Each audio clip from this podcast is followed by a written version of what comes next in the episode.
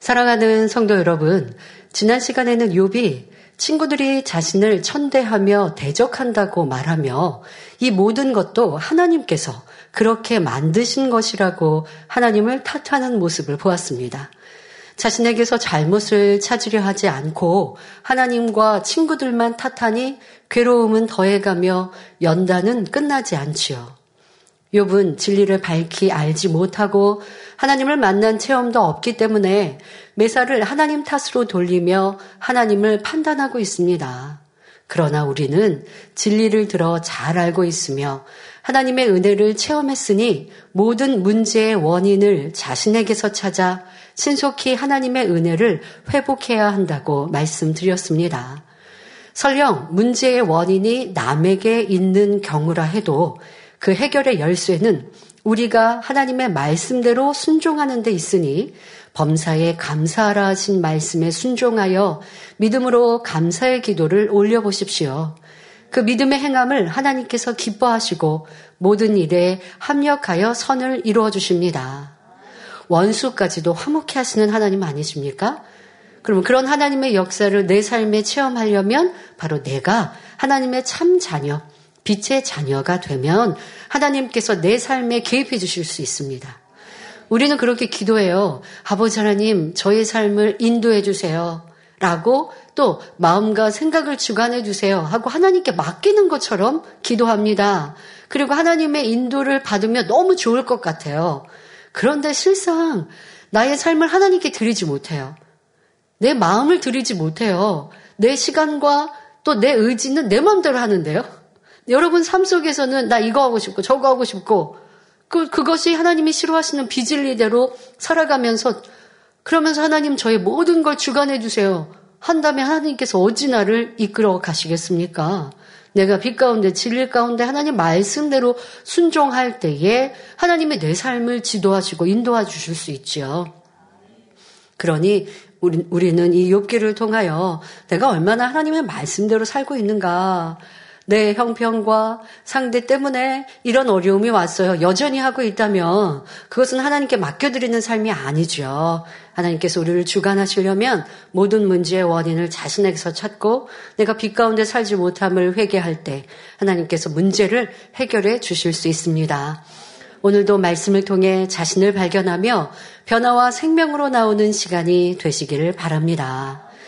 본문 6기 16장 12절 13절에 내가 평안하더니 그가 나를 꺾으시며 내 목을 잡아 던져 나를 부서뜨리시며 나를 세워 관역을 삼으시고 그 살로 나를 사방으로 쏘아 인정 없이 내 허리를 뚫고 내 쓸개로 땅에 흘러나오게 하시는구나 욥은 말합니다.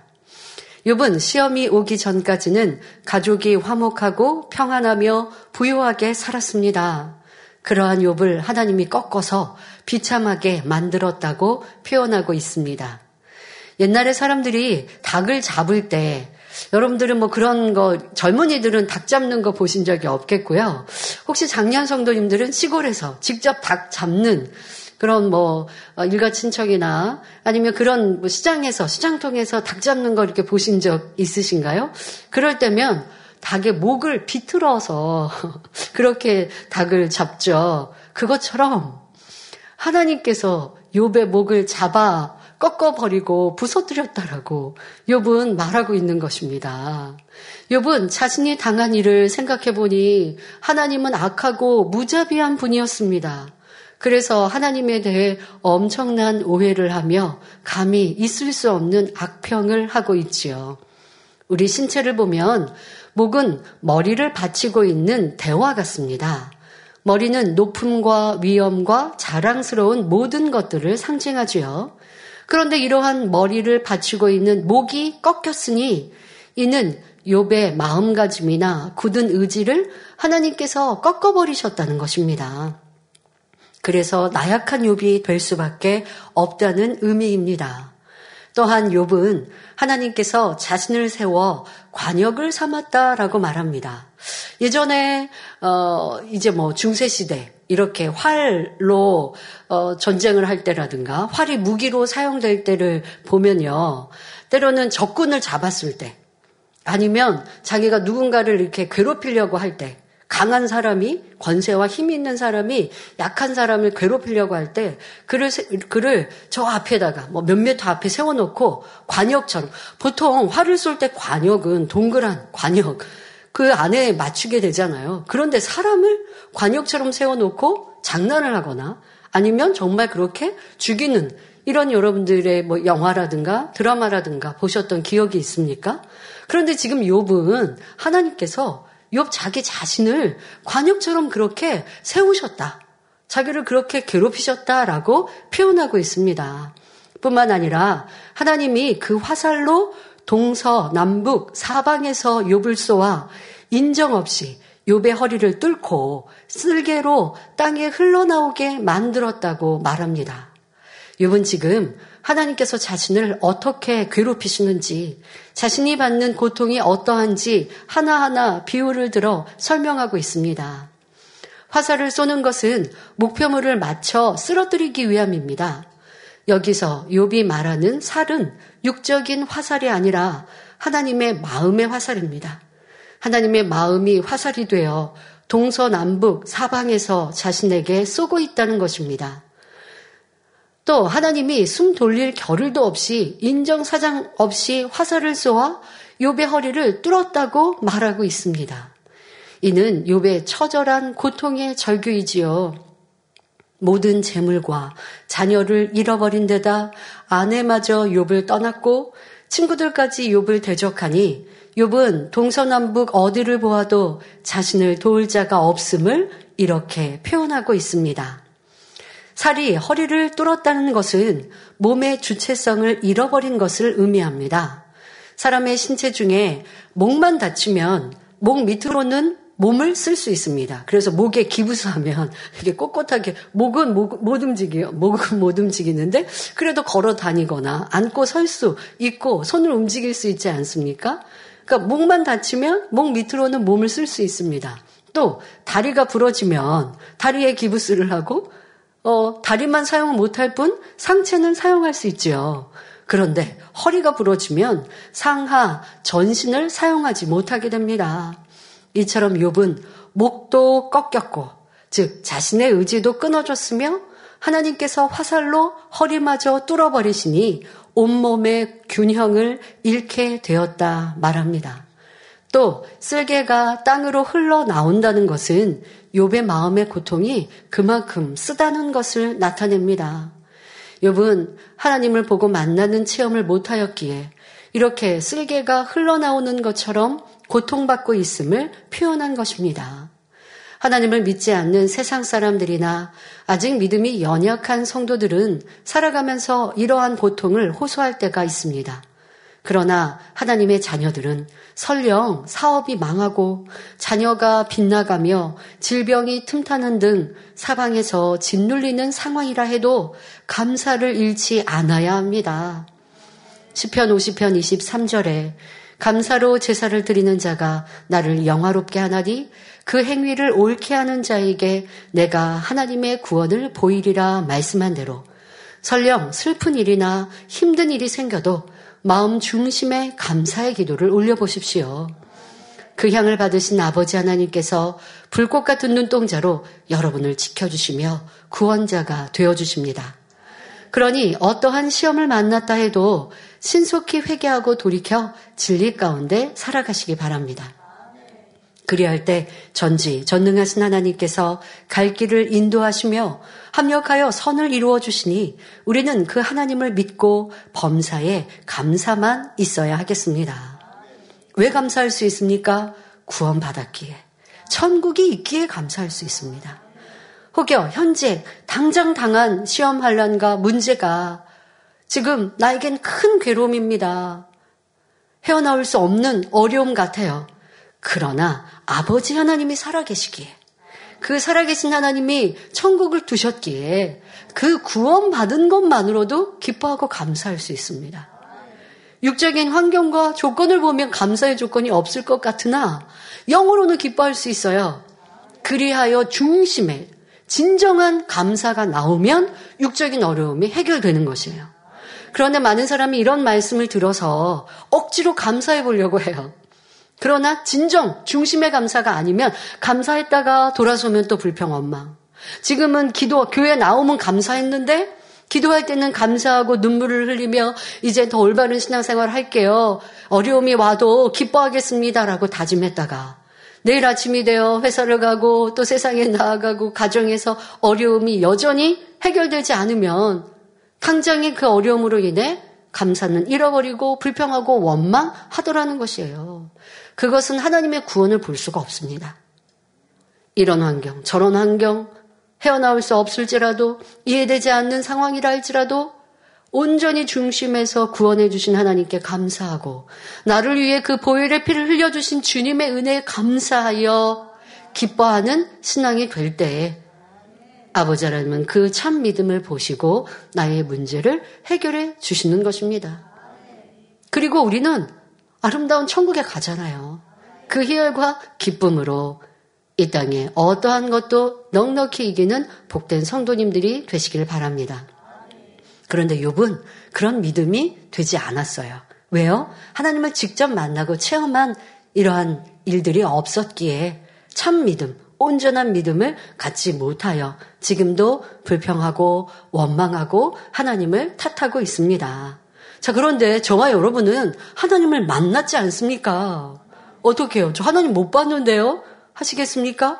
하나님의 권능을 체험했잖아요. 오늘도 교회 왔는데 어느 어, 집사님이 간, 감사의 인사를 하시면서 간증을 하시는 거예요. 2005년에 우리 교회로 오셨는데 그 당시에는 본인이 뭐 농약 같은 농약을 뭐 잘못 드셨는지 이런 상황으로 어, 허리가 굽어 계시고 뭐 그 당시에는 2005년이니까 지금으로부터 18년 전이죠. 그 당시는 뭐 그냥 작년이지 노년의 성도님이 아니세요. 지금도 그런 성도님은 아니시던데요. 근데 허리가 굽어 계시고 그로 인하여 후증으로 인하여서 너무 통증이 심해서 술을 마시지 않고는 고통이 사라지지 않고 잠을 잘 수가 없으니까 알코올 중독까지 되신 거죠. 그러니까 그런 고통스러운 삶에 뭐 종교도 이것저것 찾아다니시고 하셨대요. 교회도 다니시고.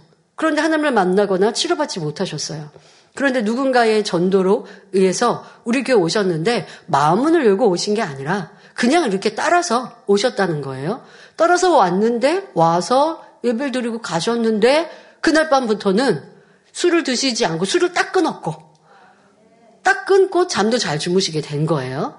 자, 그런데 이제 본인의 근본적으로는 통증이 있는 이 통증은 여전히 있습니다. 그런데 그리고 오시고 나서 그 다음 달에 있는 은사 집회. 그때는 이제 매달 은사 집회 금요 절할 때 있었으니까요. 그러니까 다음 달에 은사 집회가 있는데 치료받는다는 간증을 이제 하신 거예요. 하시는 거예요. 그리고 참석하시라고. 근데 본인은 안 믿어줬대요. 아니, 내가 지금 알코올 중독에서 노인 받았는데 이 체험이 있었는데도 그게 안 믿어지신 거예요. 그랬는데 안 믿어졌지만 그래도 오셨대요. 그래서 복장도 그렇고 그냥 지금 말씀을 하시는 거예요. 예의 없이 사모함 없이 믿음 없이 그리고 그냥 치료받는다는 거 그거 의심되면서도 오셨대요. 그랬는데 그 은사 집회에 참석해서 본인의 통증이 다 사라져서 지금까지 건강하시다라는 간증을 하시는 거예요. 그래서 전도도 열심히 하셨는데 그런데 지금도 전도하고 싶어서 전도의 열매 맺을 수 있도록 기도 부탁합니다라고 오신 거예요. 근데 제가 그 간증을 들으면서 혹시 매거진에 나오셨어요? 그랬더니 안 나오셨대요. 너무 큰 간증, 이런 큰 간증도 야, 매거진에 안 나왔구나 하면서 우리에게는 이러한 권능의 역사가 넘치고도 넘치는데 그냥 하나님이 치료해 주신 거 그 당시에만 나 어, 통증이 사라진 느낌이 있는 게 아니라고요. 치료받아서 그런 평안한 삶, 건강한 삶을 살아간다고요. 그분 또한 다른 교회도 다니셨는데 치료받지 못했고 하나님을 만나지 못했는데 이 재단에 믿음을 갖고 나온 것도 아닌데 얼마나 크고 놀라운 목자의 권능인지 이렇게 큰 간증들이 우리의 삶에 있는 것 하나님을 이렇게 만나지 않았습니까? 그러면 그 만난 하나님으로 참 믿음을 가져야 하는데 참 믿음을 가졌다면 내 육에 어려움이 왔다고 불평하고 원망하는 것이 아닌데 요백에는 이런 참 믿음이 없어서 이 연단이 왔고 실현을 통해 하나님을 만나니 온전한 참 믿음을 가질 수 있었는데 여러분들은 어떤 이유 될 게 없잖아요. 이제 변화되지 못한 우리의 모습을 돌아보고 더 아버지 기뻐하시는 온전한 믿음으로 이루는 모든 성도님들이 돼야 할 것입니다. 이어지는 본문을 보면 욥의 표현이 너무나 합당치 않을 뿐 아니라 우습기까지 합니다. 욥기 16장 14절에 그가 바로 하나님이 나를 꺾고 다시 꺾고 용사같이 내게 달려드시니라고 말합니다. 전에도 비유들어 말씀드렸듯이 만일 서너 살 된 어린아이가 건장한 청장년에게 욕을 하며 덤벼든다면 어른은 그냥 피해버릴 것입니다. 하물며 전지전능하신 하나님께서 한낱 피조물에 지나지 않는 욥을 무참히 꺾으시며 용사처럼 달려들겠습니까? 욥이 하나님의 마음을 알지 못하니 이렇게 어이없는 오해를 하는 것이지요. 의외로 많은 사람들이 신앙생활을 하면서 하나님께서 나를 이렇게 시험하셨다. 나에게 이런 어려움을 주셨다. 나에게 질병을 주셨다 등 하나님의 탓으로 돌리는 경우가 많이 있습니다. 자신의 부족함으로 여러 가지 어려움을 겪고 연단을 받는 중인데도 하나님이 계속해서 나를 치신다고 말하는 경우도 종종 볼 수 있습니다. 어려움을 당하고 실패한 원인이 자기에게 있는데 하나님이 나를 치셨기 때문이라며 하나님을 무섭게 생각하는 것입니다. 욥의 경우도 하나님께서 이유 없이 욥을 꺾고 또 꺾는 것이 아니라 욥 스스로 악함 속에서 연단을 받아 나가고 있는 것입니다. 만일 욥의 친구들이 욥을 지적해 주었을 때 욥이 자신에게서 원인을 찾으려 했다면 하나님께서 어찌 은혜를 주지 않으셨겠습니까? 하나님께서 욥의 부족함을 깨닫고 돌이킬 수 있도록 힘과 능력을 주셨을 것입니다. 또 지난날의 건강과 축복을 회복해 주시지요. 그런데 욥은 문제의 원인을 남의 탓으로 돌리고 계속해서 악을 바람으로써 긴 연단을 자초하고 있는 것입니다. 내가 악을 바라는 만큼 사단의 송사를 받아나가기 때문에 시험과 고통과 괴로움을 겪게 됩니다. 욥은 연단 받아야 할 이유가 있기에 연단 받고 있는데 매사를 하나님의 탓으로 돌리니 하나님을 나쁜 하나님으로 두려운 하나님으로 느끼게 되는 것이지요. 그러니 우리 성도님들은 내게 연단이 길어졌다 하면 악이 그만큼 있는 것이고 아직도 여전히 내가 내 탓을 하지 못하고 지금 요번 하나님 탓을 많이 하고 있습니다만은 여러분에게 대입하면 내 환경 탓, 배우자 탓, 자녀 탓, 부모 탓, 이웃 탓, 누구 탓. 자, 이렇게 탓하는 것 자체가 연단을 받을 이유라는 것을 알아서 누구를 탓할 것이 아니라 나를 돌아보고 변화되는 모습으로 삼아야 할 것입니다. 시험이 왔을 때 빨리 통과할 수 있는 것, 시험이 축복으로 바뀔 수 있는 것은 그 시험을 통해 나를 발견하고 변화되는 것입니다. 변화되었다면 부족한 것을 아름답게 만드는 것이죠. 그냥 시험 중에 나는 기뻐하고 감사하고 있어요 하고 그냥 보내는 것이 아니라 하나님을 더 기쁘시게 하는 변화의 모습까지 이룰 때에 시험이 바뀌어 응답으로 축복으로 임하게 되는 것입니다. 이어서 6기 16장 15절에 내가 굵은 배를 꿰어 매어 내 피부에 덮고 내 뿔을 티끌에 더럽혔구나 말합니다. 즉 하나님께서 욥을 계속하여 꼭 꺾고 또 꺾어버리시니 욥의 피부가 마치 굵은 배를 꿰어 매어 덮은 것처럼 되었다는 것이지요. 굵, 굵은 배로 옷을 입었다라는 게 아니라 지금 욥의 피부가 그렇게 되었다는 것입니다. 굵은 배옷을 입었다는 것, 바로 지금 자신의 몸이 이렇게 만신창이가 되었음을 비유하는 말입니다. 일반적으로 옷감은 실이 가늘고 고우며 아름다운 빛을 띨수록 비싸고 좋습니다. 이, 이 어, 실이 어, 헐거우면 그러면 좋은 게 아니죠. 촘촘하게 또 얇은 그런 실로 촘촘하게 그렇게 깨어맨 것, 그렇게 짜진 옷감, 이것이 좋은 옷감이고 또 부드러운 실로 짜야 그래야 비싼 옷감입니다. 또 여러 개의 천을 덧대어 꿰먼 것보다는 통으로 널찍하게 짠 옷감이 좋지요. 여러 개로 이렇게 꿰매었다면 보통 보면 이렇게 거지의 거, 겉옷 하면 여러 가지 옷감을 짜집게 하잖아요. 그것보다는 보통 옷감 하면 한 옷감을 이렇게 널찍하게 한 실로 짜든가 아니면 여러 개의 실을 짜더라도 통으로 하나로 짜내는 옷감. 이것이 좋은 옷감 아닙니까? 그런데 지금 욥의 표현은 굵은 배로 또 그것을 어, 엮었다라고 표현하는 것. 이것이 자기의 몸이 어떠함을 표현하고 있습니다. 욥은 굵은 배를 피부에 덮었다 했는데 굵은 배는 실을 얼기 설기 엮어서 촘촘한 게 아니고 실을 얼기 설기 엮어서 매끄럽지 않고 껄끄러운 옷감을 말합니다.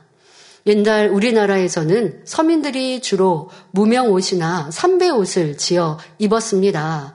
어, 배옷 하면 껄끄럽죠. 까칠까칠합니다.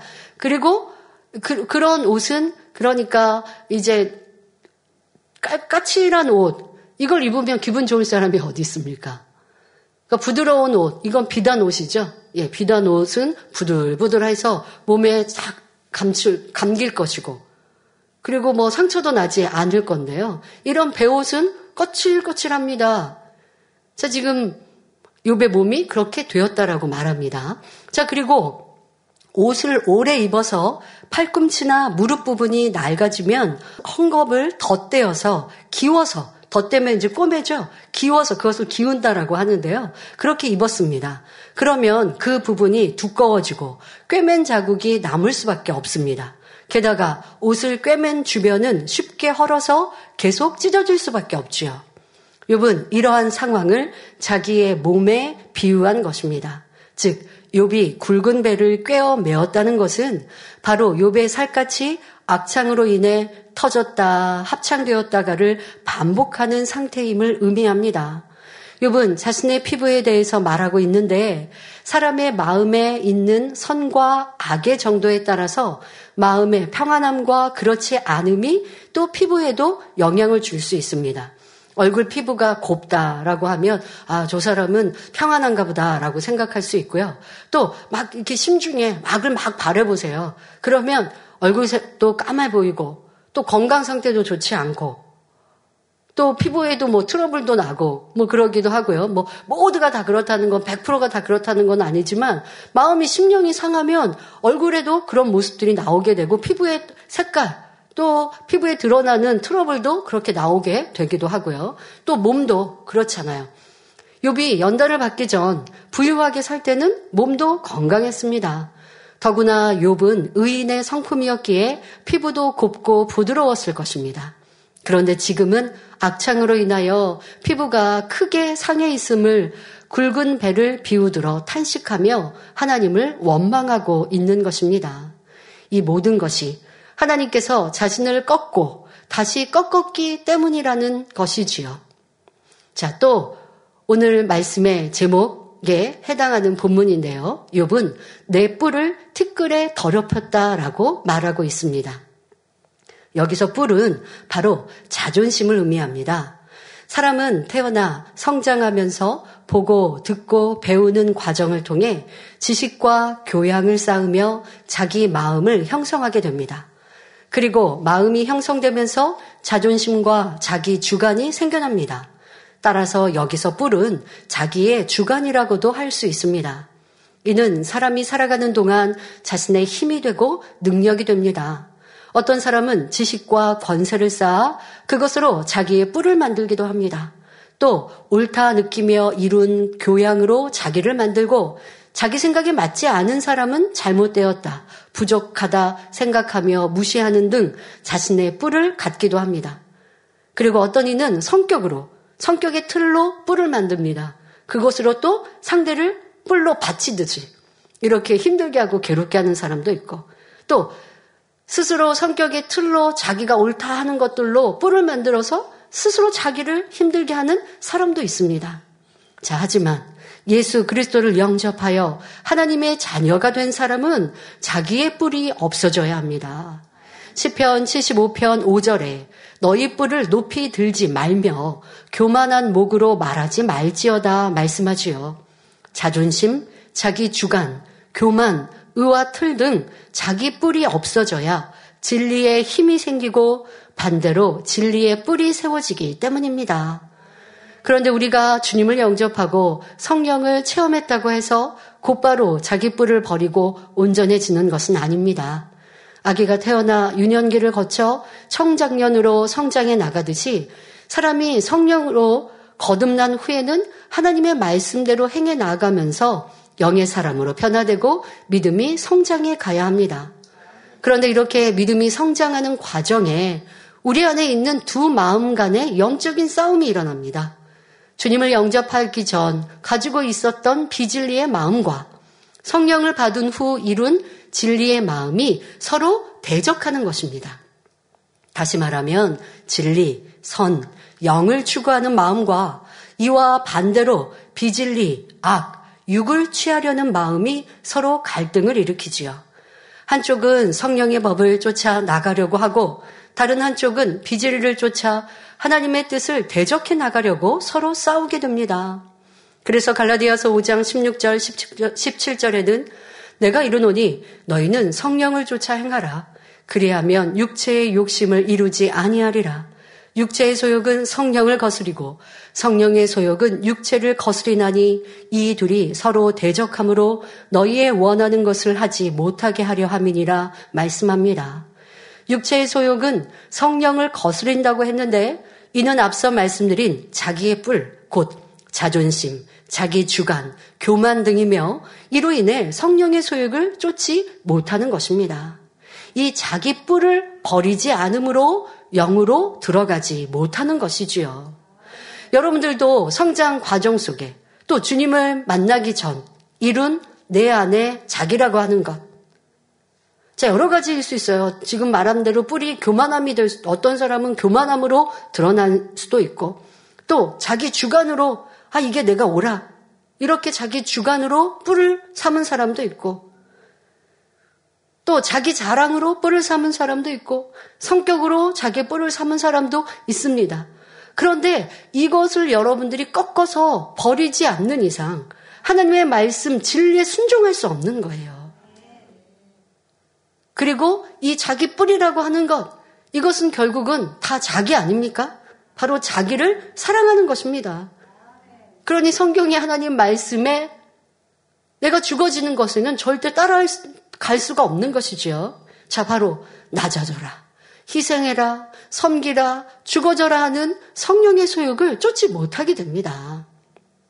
자기라는 뿔이 있으니 낮아지고 희생하고 섬기려고 하면 이 뿔이 자꾸 자꾸 올라오죠? 그리고 육신의 생각으로 아, 내가 바보인가? 왜 나만 희생해야 하는가? 하는 생각이 듭니다.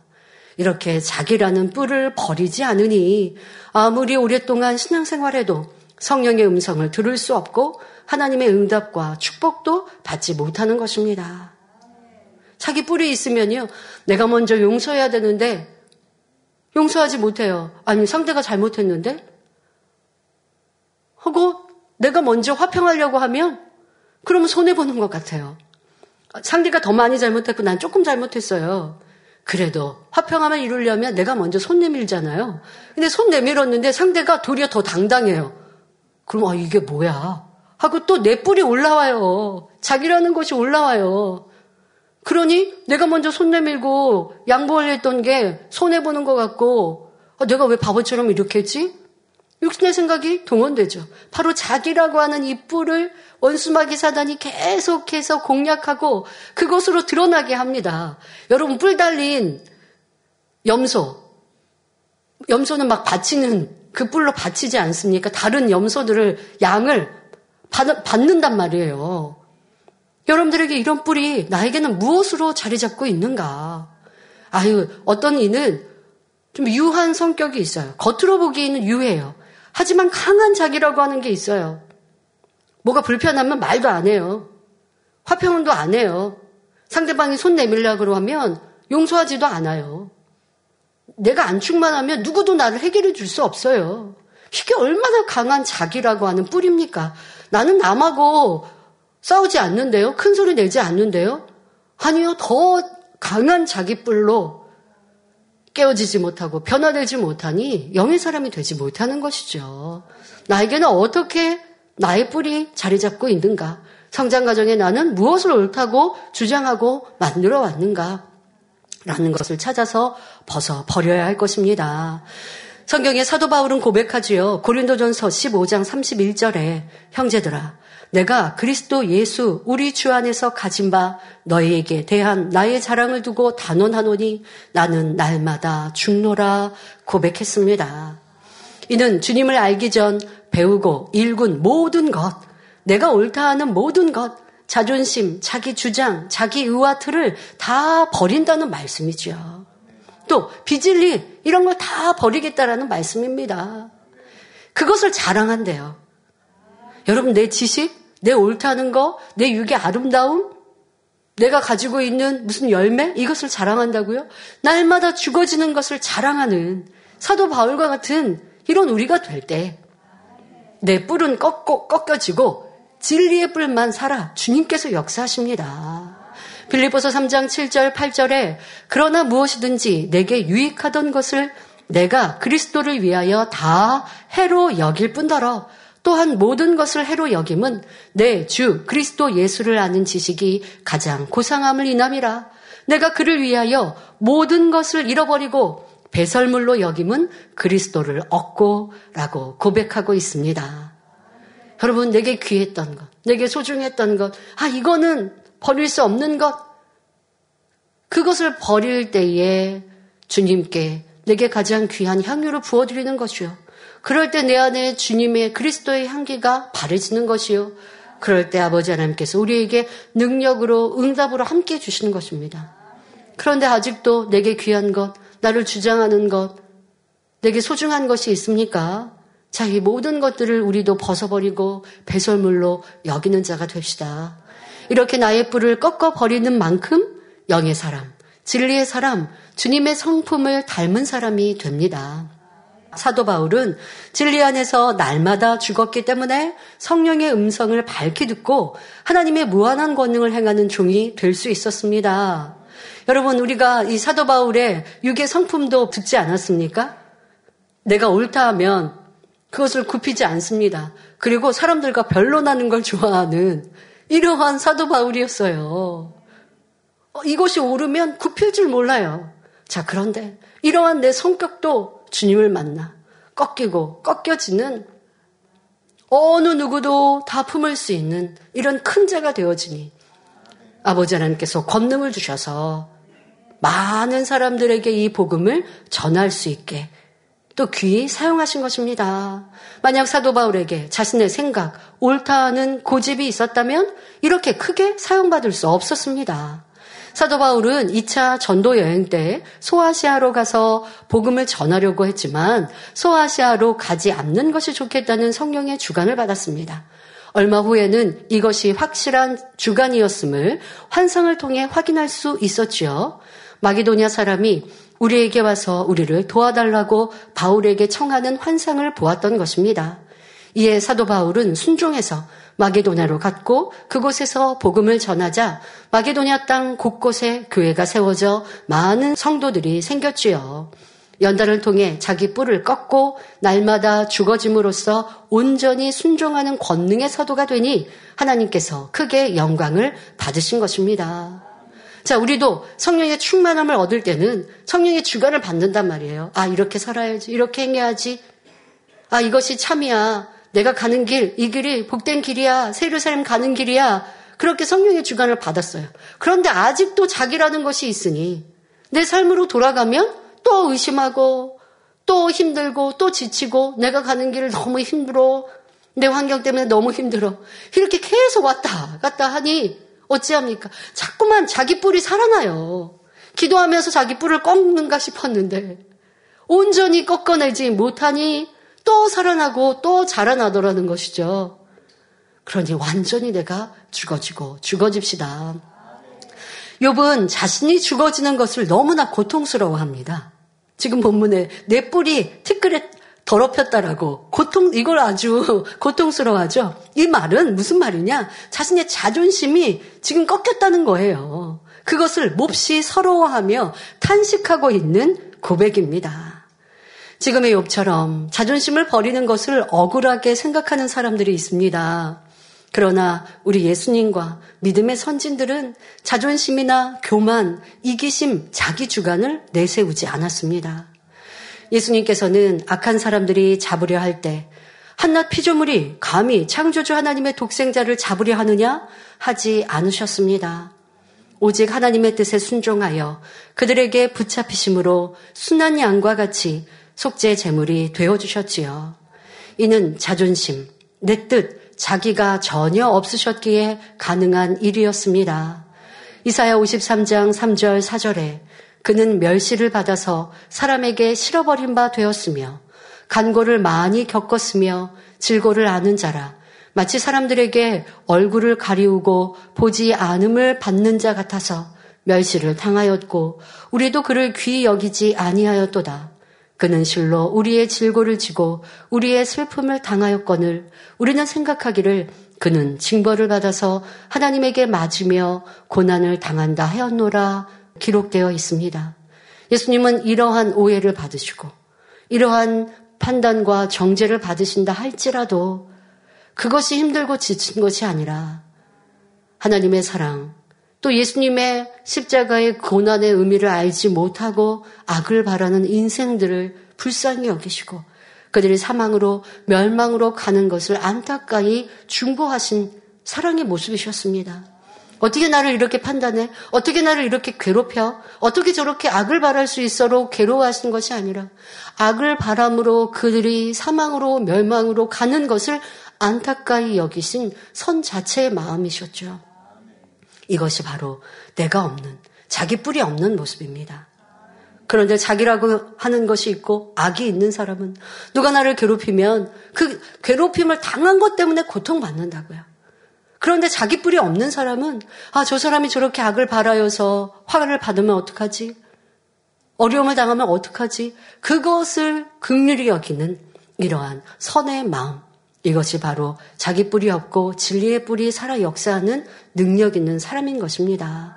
이사야 53장 7절에도 그가 곤욕을 당하여 괴로울 때에도 그 입을 열지 아니하였으며 마치 도수장으로 끌려가는 어린 양과 털 깎는 자 앞에 잠잠한 양같이 그 입을 열지 아니하였도다라고 예수님의 희생과 헌신, 자기가 없이 순종하신 길을 기록하고 있습니다. 믿음의 선진들도 마찬가지입니다. 모세가 애굽의 왕자로 있을 때는 얼마나 자기 뿔이 강했습니까? 동족을 학대하는 애굽 사람을 그 자리에서 쳐 죽일 정도로 불같은 성격이었고 왕자라는 신분으로 모든 분야에 자신감도 넘쳤지요. 그러나 40년간 양을 치며 연단의 세월을 보낸 후에는 자기 뿔이 없었습니다. 민수기 12장 3절에 이 사람 모세는 온유함이 지면의 모든 사람보다 승하더라 말씀한 대로 어느 누구라도 품을 수 있는 온유한 사람이 되었지요. 아브라함, 야곱, 요셉, 엘리야, 다니엘 선지자도 연단의 과정을 통해 자기의 뿔이 없어지니 오직 하나님의 뜻에 순종할 수 있었습니다. 예수님의 제자들도 성령을 받고 나서 연단이 끝난 후에는 자기 뿔을 다 버렸기에 하나님께 크게 쓰임받는 종들이 될 수 있었던 것입니다. 자존심과 교만, 자기 주관 등 자기의 뿔은 우리가 믿음을 갖고 성결되는 것을 방해합니다. 그러니 이러한 것은 원수마귀 사단이 좋아하는 것이죠. 또한 아무 쓸모없는 쓰레기와 같음을 알아야 합니다. 마태복음 10장 39절에 자기 목숨을 얻는 자는 잃을 것이요. 나를 위하여 자기 목숨을 잃는 자는 얻으리라 말씀한 대로 하나님의 자녀된 우리가 육으로 죽으면 영으로는 살게 됩니다. 믿음으로 자아가 죽어지고 가정과 교회 안에서 하나님 나라를 위해서 죽어진다면 아버지 하나님께서는 반드시 놀라운 축복의 열매를 맺게 해 주십니다. 이것이 바로 영계의 법칙이지요. 또한 누가복음 14장 11절에 무릇 자기를 높이는 자는 낮아지고 자기를 낮추는 자는 높아지리라 말씀한 대로 자존심을 내려놓고 낮아질 때 도리어 높여주심을 알아야 합니다. 세상 사람들 중에는 힘이 부족해서 맞아 주거나 비겁해서 물러서는 경우가 있습니다.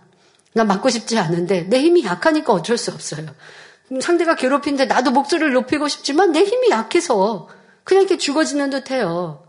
자, 이는 믿음의 행함이 아니므로 하나님께서 역사하실 수 없습니다. 그런데 하나님의 자녀가 마태복음 5장 39절에 악한 자를 대적지 말라.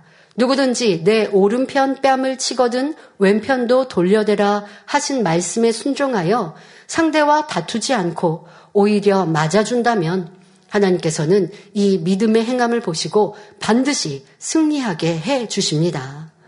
말씀에 순종하여 낮아지려고 하니 도리어 높여주시고 합력하여 선을 이루어 주시는 것입니다. 이처럼 우리 안에 자기의 뿔은 죽고 진리의 뿔이 살아 역사해야 합니다. 자기의 뿔을 버려나가는 만큼 내 안에 진리만 살아 역사하니 성령의 주관을 받아 하나님의 뜻을 쫓아 나갈 수 있는 것입니다. 그러나 자기 주관 속에 살아가는 사람은 하나님 말씀에 순종할 수가 없습니다. 사울 왕은 자기 주관 속에 행하니 하나님 말씀에 거듭 불순종으로 결국 버림받았습니다. 요나 선지자도 자기 뿔, 자기 주관을 버리지 못하니 하나님 말씀에 불순종합니다. 하나님께서는 니누에로 가서 그곳 사람들에게 죄를 회개하도록 외치라 명하셨습니다. 그러나 니누에가 망하기를 바랐던 요나는 하나님의 말씀이 자기의 주관과 생각과 맞지 않으니 하나님의 눈을 피해 다시스로 도망갔지요. 이런 경우는 육신의 생각을 깨뜨리고 순종할 수 있을 때까지 하나님께서 허락하시는 연단과 어려움을 받게 되는 것입니다. 그러니까 여러분 삶에 이렇게 내가 하나님의 뜻과 어긋나게 불순종해 나갈 때 그런데 하나님께서는 그를 또 그의 중심은 좋으니 변화시켜 쓰셔야겠다 하면 연단이 길어질 수밖에 없는 것이죠. 그러므로 모든 연단을 빨리 통과하려면 하나님 앞에서 먼저 자기를 부인하고 자신을 철저히 낮추어야 합니다. 바로 자기의 뿔을 버려야 하는 것입니다. 자, 그런데 요나는 안타깝게도 다시스로 가다가 하나님께서 다시 기회를 주셔서 이제 하나님의 뜻을, 하나님의 말씀을 선포하게 되어집니다. 그래서 하나님께서는 극률함으로 그 땅을 구원하시고 니누의 백성을 에게 구원의 역사를 베풀어 주시는데 그런데 요나는 변화가 안 되니 하나님께서 구원의 역사를 베푸실 때 그 또한도 싫어하죠. 여러분 이러한 일들을 볼 때 내 마음은 어떠한가? 하나님께서 저 사람을 구원해 주시고 또 변화시켜 주시고 은혜를 주시는데 나는 싫대요. 이게 얼마나 악한 내 뿔인가. 자, 그러니 우리는 악의 모양도 버려야 하고 내 안에 자기라고 하는 것이 죽어질 때에 아버지 하나님의 마음을 담고 그 아버지의 하나님과 하나 되어서 아름다운 곳에 거할 수 있는 것이죠.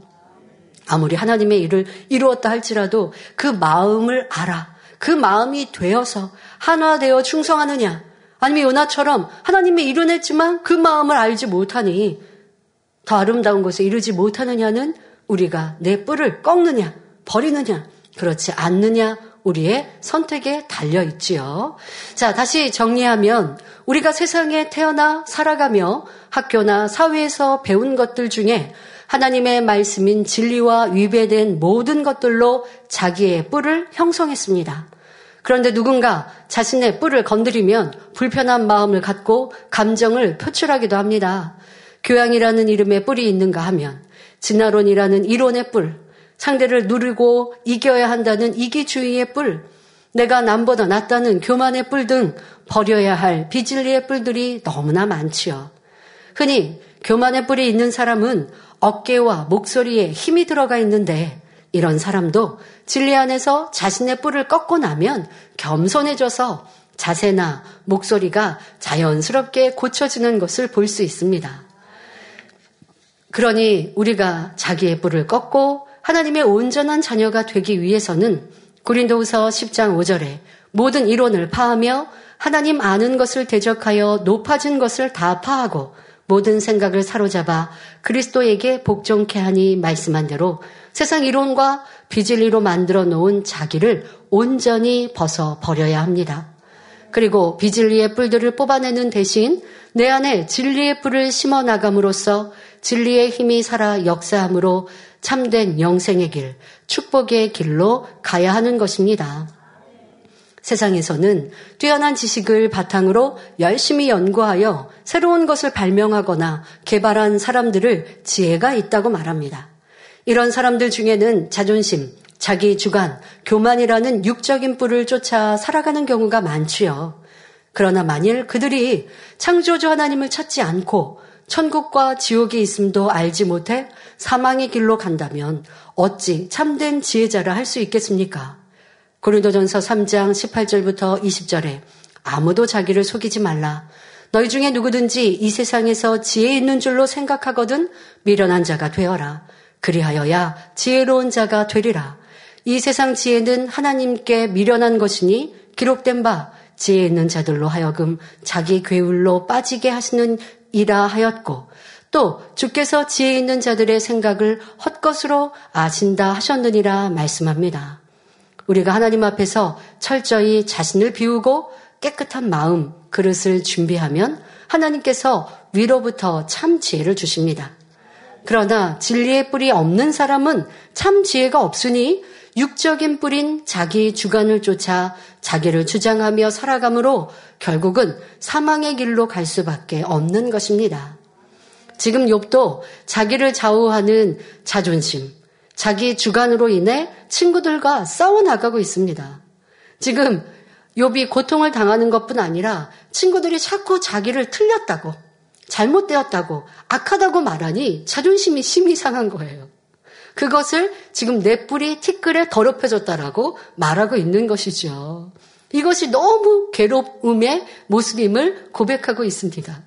욥은 그동안 의롭고 정정당당하게 살아왔기 때문에 그만큼 자기의 뿔이 위대하고 멋지게 심어져 있었는데 그 뿔이 더럽혀지는 것이 너무나 고통스러웠죠. 욥은 하나님과 친구들에 의해 자기 뿔이 꺾이며 뭉개지고 있다고 생각하고 있습니다. 그러니 악창으로 고통받는 것보다 재산과 자녀를 잃는 것보다 자기 뿔이 짓밟히는 고통이 더 컸던 것입니다. 이어지는 말씀을 보면 욥의 마음의 고통이 얼마나 극심했는지 알 수 있는데요. 이 말씀은 다음 시간에 살펴보도록 하겠습니다. 결론을 말씀드립니다. 사랑하는 성도 여러분, 성경상에서 자존심을 버림으로 흥하게 된 인물과 헛된 자존심으로 망한 대조적인 인물로 다윗과 사울 왕을 들 수 있습니다. 다윗이 사울 왕을 피해 블레셋에 속한 가드 왕 아게스에게로 도망한 적이 있습니다.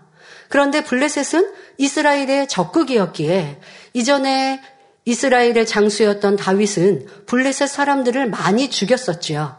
그러니 블레셋에서는 망명해온 다윗을 당연히 의심할 수밖에 없습니다. 이에 다윗은 그러니까 자기가 그 블레셋에 망명하면 받아줄 그것도 자기는 그렇게 피하는, 피할 수밖에 없는 상황이었는데, 그런데 왕과 신하들의 눈치를 보니까 그게 아닌 거예요. 자, 이것을 캐치한 이 다윗은 가드 왕과 신하들을 안심시키기 위해 그들 앞에서 미친 척 하며 대문짝을 긁적거리며 침을 수염에 흘렸습니다. 그러자 왕뿐 아니라 신하들도 다윗을 하찮게 여겼고 무사히 생명을 보존할 수 있었습니다. 그러니까 다윗이 자존심, 내가 어떤 장수였는데 블레셋의 골리앗을 내가 소년일 때도 그를 물맷돌로 처치하고 죽였는데 그런데 지금 어떻게 내가 저들 앞에서 굽신거릴 수 있어? 라고 자존심을 내세웠다면 그 자리에서 죽임당할 수도 있어요. 그런데 그렇게 하지 않고 아 상황을 보니까 지금 내가 내 자존심을 내세운다면 지금 이 어려움을 모면할 수 없겠구나 하고 번득 지혜를 갖고 바보처럼 미친 척 하는 이러한 다윗으로 하니 그 어려움을 지나갈 수 있었던 것이지요. 자, 이렇게 자존심을 내세우면 아무것도 안 되는데 그런데 선이 없으면 이 자존심이 목숨인 것처럼 여기는 세상 사람들 참 있죠. 내가 난 죽으면 죽었지 자존심 내려놓을 수 없어. 이렇게 말한단 말이에요. 그런데 그것이 얼마나 어리석냐는 것이에요. 세상 앞에, 사람 앞에 자존심을 주장한들 그것이 진정한 내가 아닌 것인데요. 진리라는 우리는 이런 다윗을 통하여 지혜를 얻어야 할 것이고 그렇다고 사람들 앞에 굽신거리라는 것이 아니라 아, 무엇이 선이고 악인지, 무엇이 지혜인지 그렇지 않은지, 이 자존심이라는 것이 얼마나 쓸데없는지, 또 지금 설명해드릴 사울 왕을 통해 보시면 되겠습니다. 다윗은 자존심을 버리고 상황을 지혜롭게 모면하였기에 후일 이스라엘의 가장 위대한 왕이 될 수 있었지요. 반면에 사울 왕은 헛되이 자존심을 내세워 패망한 사람입니다. 하나님의 말씀에 불순종하여 사무엘 선지자로부터 지적을 받을 때에도 회개하기는커녕 백성들 앞에서 오히려 자신의 자존심을 세워줄 것을 청하였습니다. 지금 하나님께서 사울 왕을 버리겠다 하시는 상황인데도 내 나를 백성들 앞에서 높여달라는 거예요. 이 자존심 이것이 무엇이 중요하다고 하나님 앞에 사람 앞에 자기를 드러내려 합니까? 또한 자신을 위해서 기념비를 세우기까지 했습니다. 이 교만의 뿔, 이 자존심의 뿔, 그 결과 사울은 하나님 앞에 버림받을 수밖에 없었고 결국 블레셋과의 전투에서 비참한 죽음을 맞게 됩니다.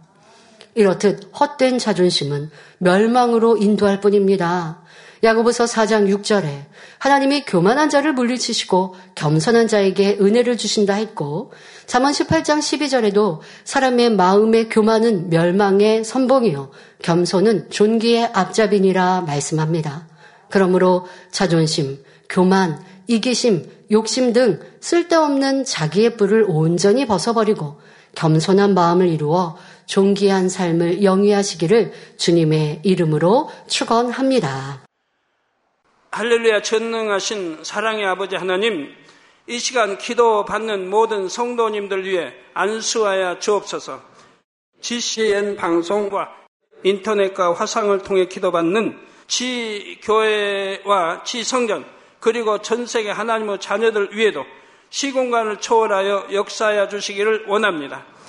믿어지는 믿음을 주시고 부정적인 생각과 의심의 세력을 물리쳐 주옵시며 모든 시험 환란도 물리쳐 주옵소서.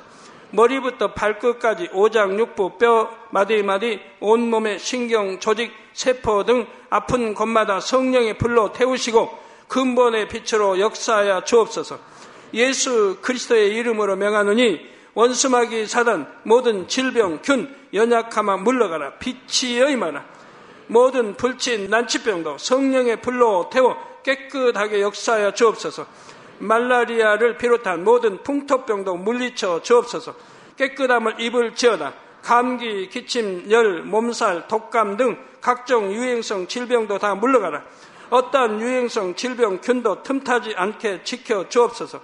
위암, 폐암, 간암, 유방암, 자궁암, 대장암, 피부암 등 각종 암과 에이즈, 백혈병, 뇌졸중, 고혈압, 저혈압, 심장병, 폐병, 위장병, 당뇨, 부인병, 피부병, 갑상선, 질환과 모든 염증도 깨끗게 하여 주옵소서. 소아마비, 중풍, 관절염, 디스크도 온전케 하여 주옵소서. 요통, 두통, 신경통을 비롯한 모든 통증은 사라질지어다. 간질, 자폐증, 우울증, 조울증, 노이로제 등 모든 정신질환도 물러가라. 모든 마비된 것도 풀어지고 일어나 걷고 뛸지어다. 눈도 잘 보이게 하옵시고 귀도 잘 들리게 하여 주옵소서. 소경은 눈을 뜨고 기머거리는 들으며 벙어리는 말할지어다. 각종 사고 후유증도 깨끗게 하시고 부러진 뼈도 붙여 주옵소서. 화상 입은 것도 온전케 하옵소서. 화기야 물러가라. 열도 물러가라. 아버지 흉터도 나지 않게 역사해 주시기를 원합니다. 마약을 비롯하여 각종 약물과 독극물 중독도 깨끗함을 입을 지어다. 죽은 신경과 세포가 살아나며 죽은 자도 살아나게 하여 주옵소서. 잉태의 축복도 주시기를 원합니다. 잉태 축복을 받으라 예수 그리스도의 이름으로 명하느니 원수마귀 사단아 하늘 공중 곳에 잡은 악의 영들아 물러가라. 그의 사자들도 물러갈 지니라. 이 땅의 악한 영, 더러운 영, 거짓되고 간사한 영, 이간질하고 미혹하는 모든 어둠들은 물러가라. 모든 흉악의 결박을 풀고 어둠아 물러가라 빛이 여 임하라 아버지 하나님 부르짖어 기도할 수 있는 능력을 주시고 죄를 버리고 성결될 수 있는 능력을 주옵소서. 영혼이 잘됨 같이 범사에 잘되게 하시고 가정의 복음화도 이루어 주시기를 원합니다. 한 주간도 모든 사고와 재앙으로부터 지켜주시고 불통이 없는 형통한 삶을 살 수 있도록 축복해 주옵소서. 성령의 불담으로 천군 천사와 주님의 불꽃 같은 눈동자로 모든 하나님의 자녀들과 가정, 일터, 사업터를 지켜주시기를 원합니다. 학생들에게 지와 명철을 더하시고 공부도 할 수 있는 뜨거운 마음과 열정도 더하여 주옵소서. 마음과 생각을 세상에 빼앗기지 않도록 지키시고 하나님을 뜨겁게 사랑하는 학생들로 축복하여 주옵소서. 하나님의 자녀들이 먹으나 마시나 입으나 무엇을 하든지 하나님 앞에 영광 돌리는 삶이 되게 축복하여 주시기를 원합니다. 나는 하나님을 만났노라 체험했노라 응답 받았노라 축복 받았노라 간증하는 입술이 되게 역사하여 주옵소서. 아버지 하나님 감사합니다. 홀로 영광 받으옵소서. 우리 주 예수 그리스도의 이름으로 기도하옵나이다. 아멘.